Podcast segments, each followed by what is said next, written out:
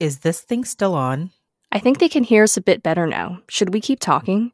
Of course. Let's say it louder for those in the back.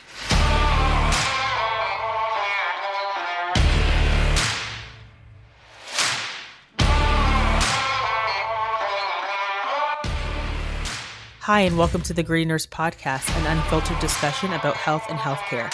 My name is Amie Archibald Burley. And my name is Sara Fung. And we are your podcast hosts.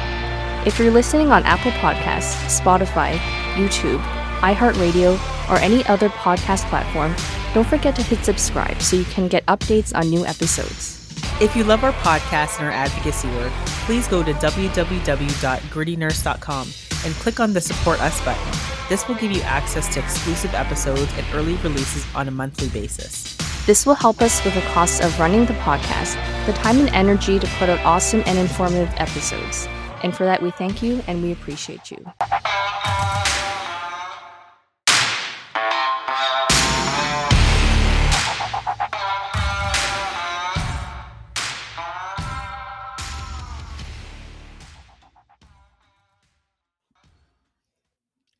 Hi, and welcome everyone this week. Thank you again for tuning in. Um, I'm just still laughing about the fact that my mouth is burning from some Thai food that I just ate, but uh, we're probably not going to get too much into that, anyways. but you know what? That's kind of fitting because this is a hot, spicy topic that we're going to talk about oh. today. Oh, snap, Sara. I try. I try. no, that was a good one. But yeah, so today we're actually going to talk a little bit about the formula shortage, um, various different feeding methods, so breast versus bottle, or you know, fed is best, whatever the case may be. But we thought that we would, you know, we're going to put our little whole, our gritty spin on it.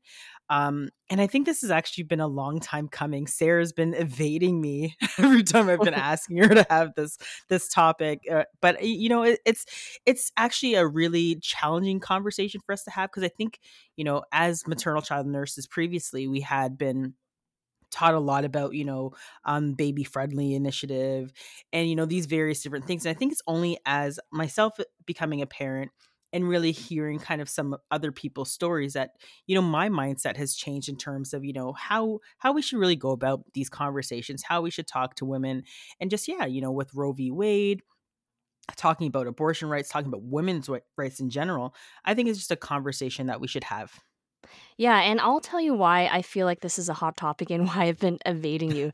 I think that I mean, I think infant feeding and breastfeeding is a very hot topic. I think it brings out a lot of strong emotions in people. And I think just historically, like if you think back to, you know, 100 years ago, right, there weren't really any options. If a woman couldn't breastfeed, then the only other option would be a wet nurse. So having another woman breastfeed your baby. And if you couldn't do that, then you just didn't make it. You know, obviously, there are so many different other options now, but there has also been this huge movement of really encouraging women to breastfeed to the point where they feel guilty. They feel a lot of mental distress if they can't achieve this goal.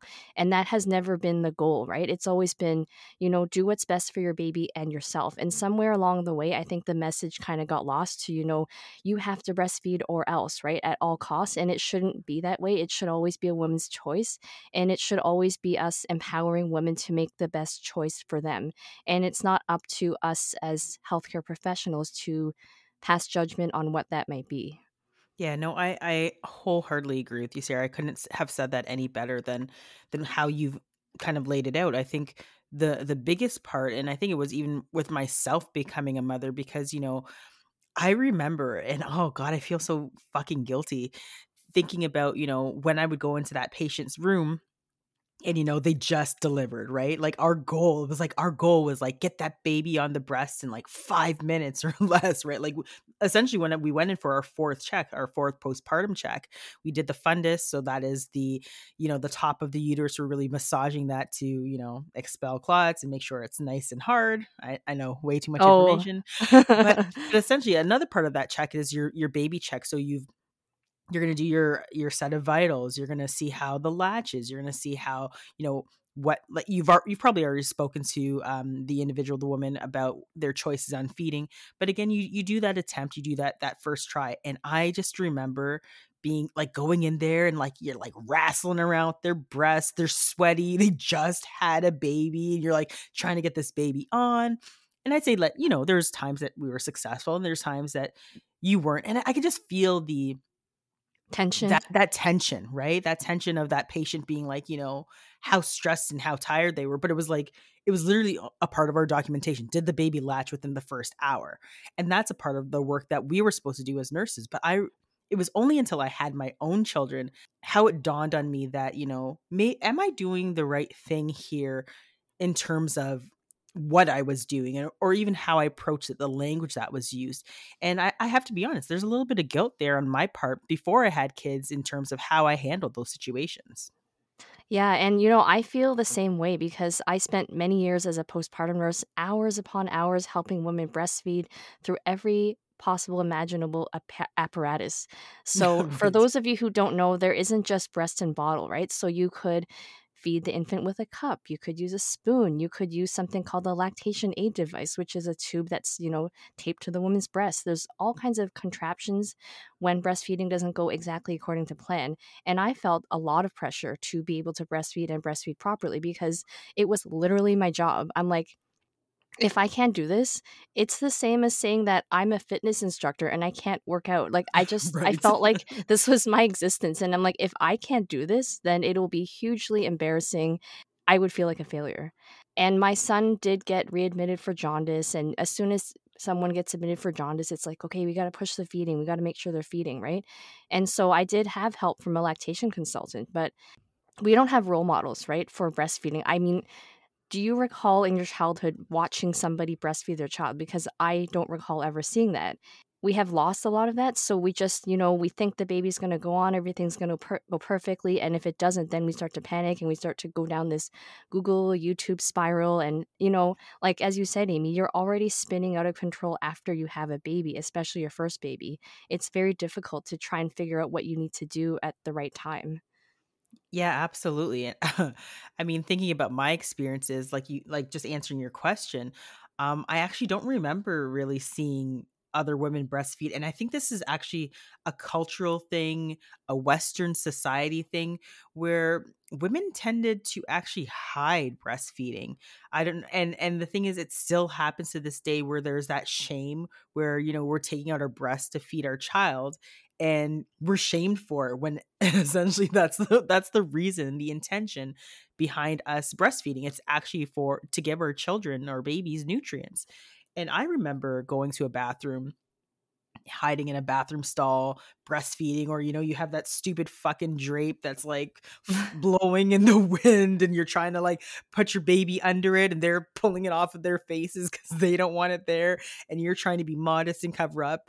And i think i think all of that kind of leads into some of the the issues we have with talking about breastfeeding feeding in in general because you know as a society as a whole we're still struggling with the fact that you know men have hypersexualized breasts. Breasts have a function, they have a form. In that sense, where we're feeding our child, that is the function, that is the form, that is what's supposed to be happening. But I remember get, getting a lot of side eye, or I remember being in a restaurant actually when they used to have spring rolls downtown and I had my twin boys and you know there was that rare moment where Jordan and I actually were able to get out. And I remember one of them started going and you know, one starts going, the other one starts going. And I'm like, oh crap, I gotta, I gotta do this. And I remember like we were in a pretty private booth area. And um, I remember like pulling out my breast to breastfeed and seeing people looking at me like disgust like how dare she pull her breast out while we're eating our food and it's just like oh my god and then having that moment where you know you go to a bathroom and you breastfeed your child like why why it's crazy you brought back so many memories of all the hours I spent breastfeeding. I used to plan out ahead of time when I would go out. I'm like, where can I go feed my baby? if and when I need to. I would literally plan out where I would go based based on where I could feed. And it took me a while to get comfortable feeding in public, but eventually I was like, I can't just keep sitting in bathrooms anymore because this is ridiculous. You know, well, like unhygienic too, right? it stinks in there. People are doing all kinds of things that I don't really care to know about, and um, it's it's very cultural. Like the other thing is, I went to Hong Kong shortly after my first child was born, and there are so many options in Hong Kong for breastfeeding mothers. There just aren't a lot of breastfeeding mothers. So everywhere I went, I was escorted to this really pristine, huge infant feeding room, you know, with a TV and a microwave and everything, because I think they were so excited that someone was actually going to use it that they really wanted to make sure I knew where it was. Right. And everywhere I went, there was like 20 different kinds of formula in every drugstore. It's just very culturally acceptable to formula feed, which I guess kind of dovetails into our topic about, you know, uh, formula shortage and the use of formula in general and, and what we think about that as a society. Yeah, let, let's let's talk a little bit about this whole formula shortage. I mean, I think this is something that I don't think anybody anticipated seeing or or thought was going to happen. And I think let's just kind of talk about like where did this all kind of come from. So Abbott is actually like one of the largest distributors of um, formula products. I think they're outside. They're in Michigan. They're a huge U.S. supplier of powder infant formula, and they actually had to close their plant. So they closed their plant because this was actually back in February. They closed their plant due to reports of bacterial infections in four infants, and um, I believe you said I think two actually had died, um, and others were in, were hospitalized. And I'm to probably say this bacteria wrong. It's the Chronicobacter sac Tazaki. And the two babies, they actually died after consuming the baby formula that was man- manufactured by this plant. So the plant essentially was shut down. Um, again, this is what happens when we have these government created monopolies, right? So this one large um, facilities creating the most amount of uh, formula products in the United States, distributing all over the world, and now they're shut down. Again, this is why we have problems with capitalism and and these monopolies like again this is why we need to do things differently yeah, and I think this whole pandemic has really illustrated how delicate the whole global su- supply chain is for a number of different things, formula just being one of them. And I'm actually surprised that this hasn't gotten more media attention because there is a shortage in Canada as well. It's not as severe as in the States. But, you know, again, it's a woman's issue. And I feel like because it's a woman's issue, it's not getting the attention it deserves. A hundred percent. And again, you know, I think the other pe- the other piece that was described about you know the shortage and kind of what what's different here between us and the states is there were import restrictions. So another reason for the intense uh, concentration was their import controls, and it said about ninety eight percent of the formula consumed in the U.S. was pr- produced domestically. So again, that like that's kind of a part of some of the issues. But you know, Canadian producers, we actually sub their like milk and formula here is subsidized by our government. So that's why we have pretty much steered clear of the US market.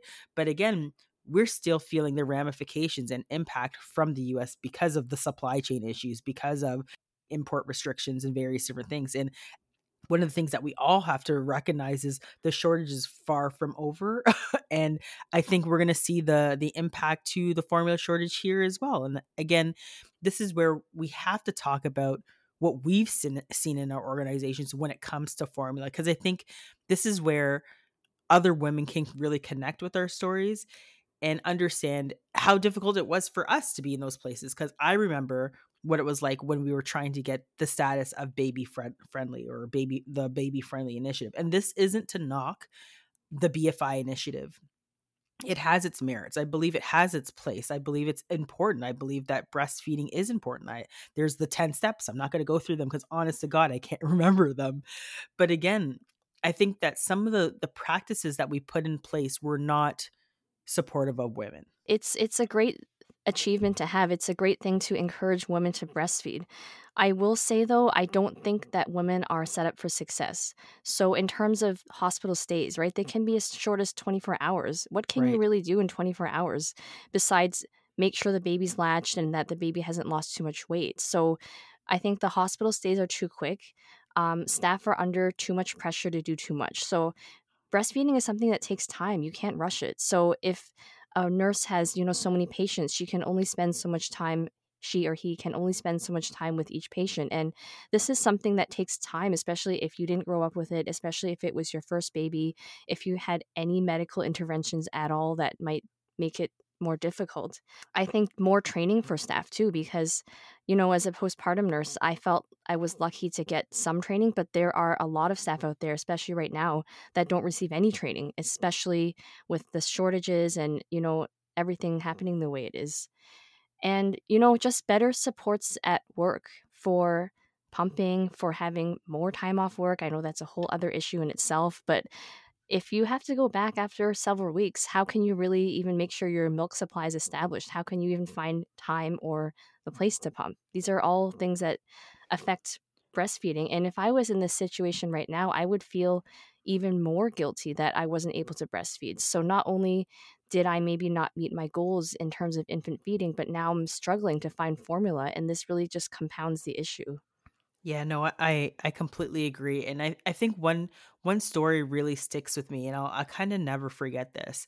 I remember being like a labor and delivery nurse, and I think we were we were at a point where I think we just had no beds in postpartum. So the patients were delivering and they were staying with us. And again, I wouldn't say that labor and delivery nurses have minimal training in breastfeeding. Like I think um, the training that I received was adequate to help support. But I remember, um, I remember this one patient, and it was it was um so this patient was South Asian and I remember that, uh, you know, she came in, she came in with uh, her family. And uh, again, within that culture, family is hugely important during the birth, birthing cycle and whatnot. I believe her mother in law was there. And I remember a nurse saying to me, Oh my God, you have a South Asian patient. You know how hard it's going to be to get them to breastfeed. The mother in law is just going to give them the bottle, and you're going to have to sit there arguing with them about why we should breastfeed. Oh, how how how how are you going to have to deal with this? It's going to be so annoying. And I just remember thinking to myself like when did we get there, right? Cuz one, that's that's racist. and right. two, if that's a part of their cultural preference, why don't we have conversations? And then again, at the end of the the day, the conversation if we have it and the choice is still that they want to provide a formula, then we provide them formula. And I actually remember speaking to that family and I remember the mom just saying, you know, in our culture, this is what we we were afraid that the baby's going to be hunger hungry. And I said, okay, that's fine. And she's like, you know, we'll continue to express colostrum and breast milk until the mother's milk comes in. So it wasn't even like a no that they don't intend to breastfeed or exclusively breastfeed. It was just a this is our cultural preference in terms of how we do things. But in terms of how the organization talked about it, in terms of how even that nurse's perspective of what it was, it I found it very, very disturbing. And I remember feeling very guilty because I remember hearing, I remember sitting on some of these committees, Sara, mm-hmm. and they would talk about, you know, we need to put bottled milk on um we need lock, to put it on our order sets. We need to we need to lock them up. We need to you know if a if a family member wants formula they they need to have a, a doctor's order. And i just remember thinking to myself like what are we doing? What if this was something else? Like we we just talked about roe v. Wade and talked about you know um the slow peel back of women's rights to choose. What are what were we thinking when those types of conversations were going on? When we were like oh you know we're going to stop having sponsors of Johnson Johnson when they were helping with educational resources and other things that help support nurses because we solely didn't want to have formula or it was a part of this specific step. It just really I had a lot of conflict within me. And I think at the end of the day after I had my own kids and saw how difficult it was and just being being that person in the hot seat, I was just like if my child has something rather than nothing, I'm happy. And I think everybody everybody's situation is so unique. It's so different.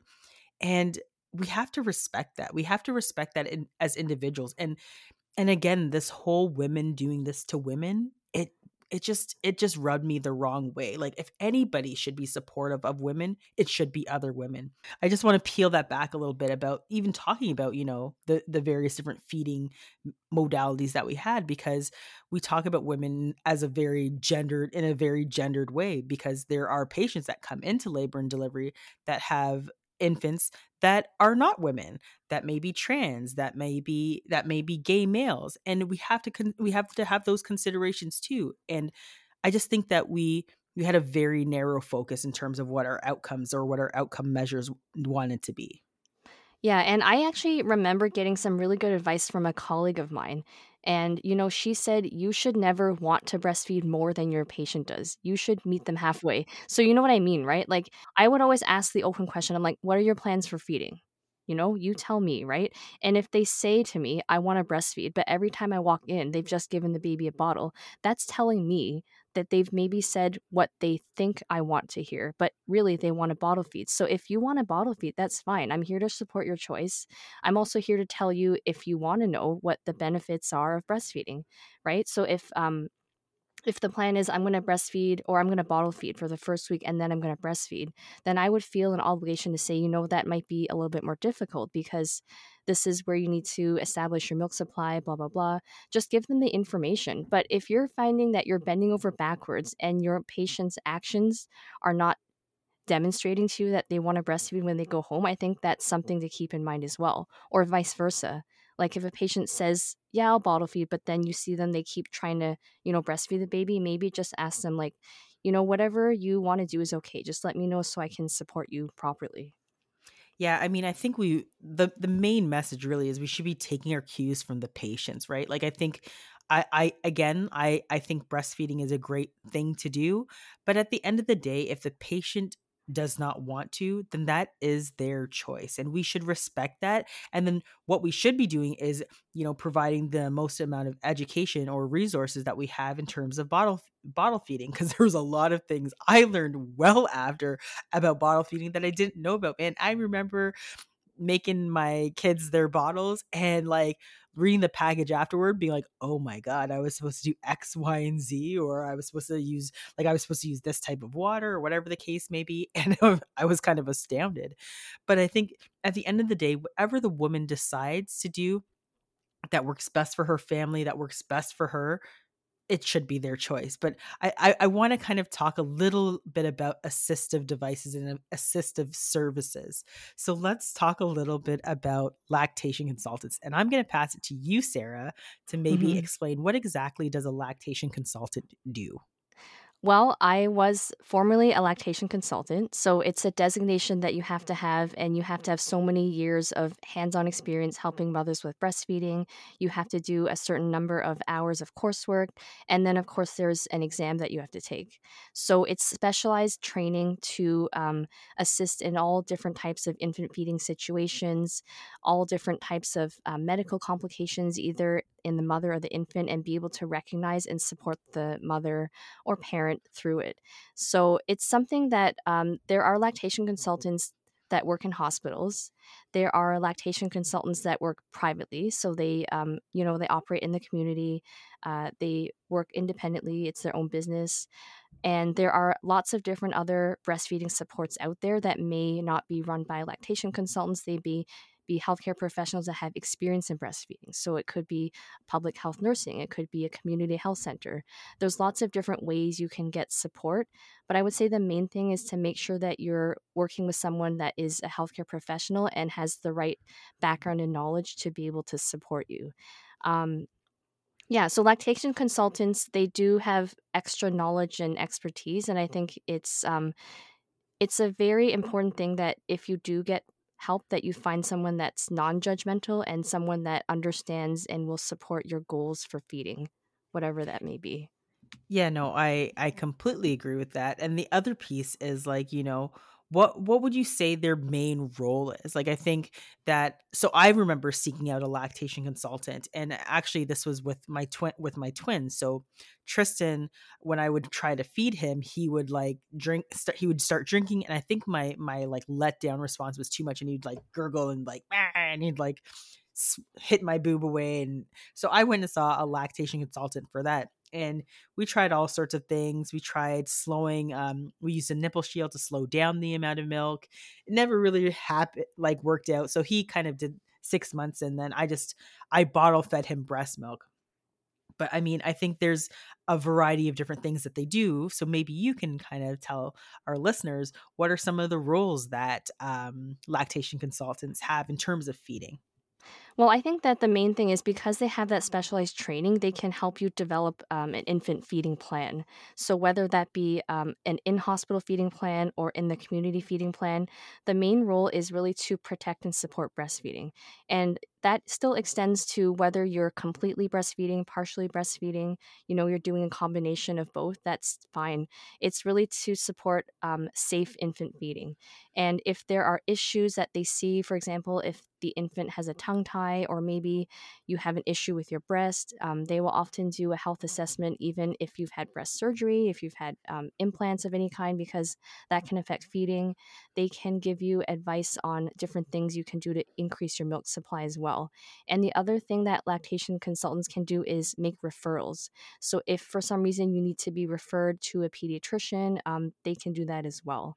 So there's a, a defined scope of practice, and they have to operate within that scope of practice. Practice, and uh, most lactation consultants are nurses. There are a few that aren't, but again, they have to meet all of the uh, experience and coursework and pass that exam.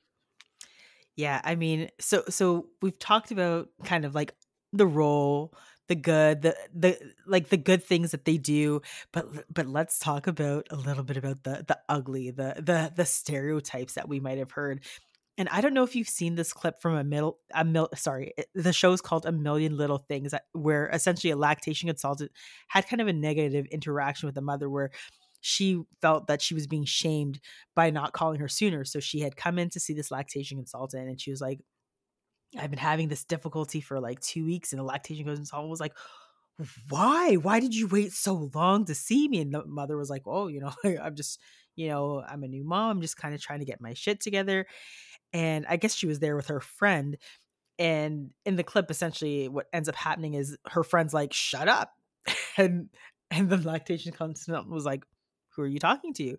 And she's like, "You. You're the only other person in the room other than my friend. Shut up." And then she kind of explains to her like how difficult motherhood is and the fact that she made this woman feel shame. So one of the things that I'd say, even even when I was a labor and delivery nurse, it was kind of this running joke where we talked about, and it's it's really a harsh term to be honest. We called them like lactation consultant Nazis, or we call there were all these various different names that we had. And I, I remember meeting, come on, Sara, we know we've met like one or two that were like, holy shit, this woman is hardcore. But of course, they can have a very damaging and lasting effect on the people that they work with with these types of you know this type of behavior. So again like there are stereotypes it is a stereotype but again i would say that you know it's a stereotype that we should listen to. So if this is some of the feedback that you know lcs are getting then maybe it's feedback that they should take and actually listen to and do something about it. So again, here were some of the stereotypes I came across. So the one size fits all lactation consultant, the pushy, aggressive lactation consultant, the rude, the rude or mean lactation consultant, the annoying lactation consultant. I think we've met all of these ones. The if you're um the you're not breastfeeding if you're pumping lactation consultant, the not very helpful lactation consultant, and you know the the stuffed baby on the breast lactation consultant. But at, at the end of the day, I I believe that there's a lot of great that they do, honestly. Mm-hmm. But again, with the good comes the bad, right? Yeah, and I think you could extend this to nurses as well. All these mm-hmm. stereotypes could extend to nurses. But but I will say I will say lactation consultants having access to one is a very privileged thing to have. First of all, not all hospitals can afford them. So usually if there's a budgetary issue, the first thing that goes are these lactation consultant breastfeeding services, right? So only probably the hospitals that have the funding can afford them. Also, um, lactation consultants aren't covered to make home visits. So, usually, the type of people that can afford them are the ones that have the extra money. And let's face it, it's several hundred dollars to get someone to yes. come to your home. Maybe now with a pandemic, it's cheaper if you do the virtual option, but it's still going to cost you, right? And another thing I want to point out about the whole world of lactation consulting is it's very non diverse. I have not met too many lactation consultants who are uh, women or people of color. I think that's something that might help a little bit if there were women that looked like um, the woman that they were helping. That would probably make a difference, to be honest. But it's a very non-diverse area to be in. So yeah you know it's just it's just when you see someone like you you mentioned the woman who is south asian i wonder what difference it would have made if a lactation consultant walked in who was of the same ethnicity and maybe spoke the same language as the mother-in-law that might have made a big mm, difference. There's an understanding there. That's that's the whole aspect of representation, right? I think it's just you you can have shared experiences and shared understanding and shared knowledge with someone who might be from your cultural background. Not to say that someone from your that someone who's not from your cultural background shouldn't have that same type of training, but that representation is so hugely important. And i think that you know for all of the things that we, we we've said about like lactation consultants and breastfeeding i think obviously there are certain things that people should look for in terms of a good lactation consultant or even someone or even you know if you're going about your journey or you've just delivered your child like what is it that you kind of want at the end of the day? And i think any care provider who does more talking than listening is probably not the best person that will help support you.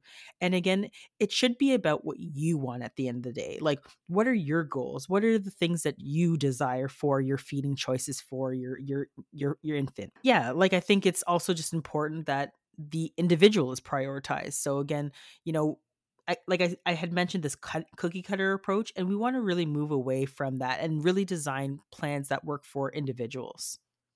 Yeah, and with selecting a lactation salt, if this is an option for you, I would go by recommendations, look up reviews online, what are this person's principles that they operate by? Because it should always be someone who empowers you right? Not someone that makes you feel guilty or shamed for things that you did or didn't do so far in your journey. It's it's really about someone that's going to make you feel good about your choices help you with where you need help uh, be there for you know if you've changed your mind that's always okay too and just support women and families.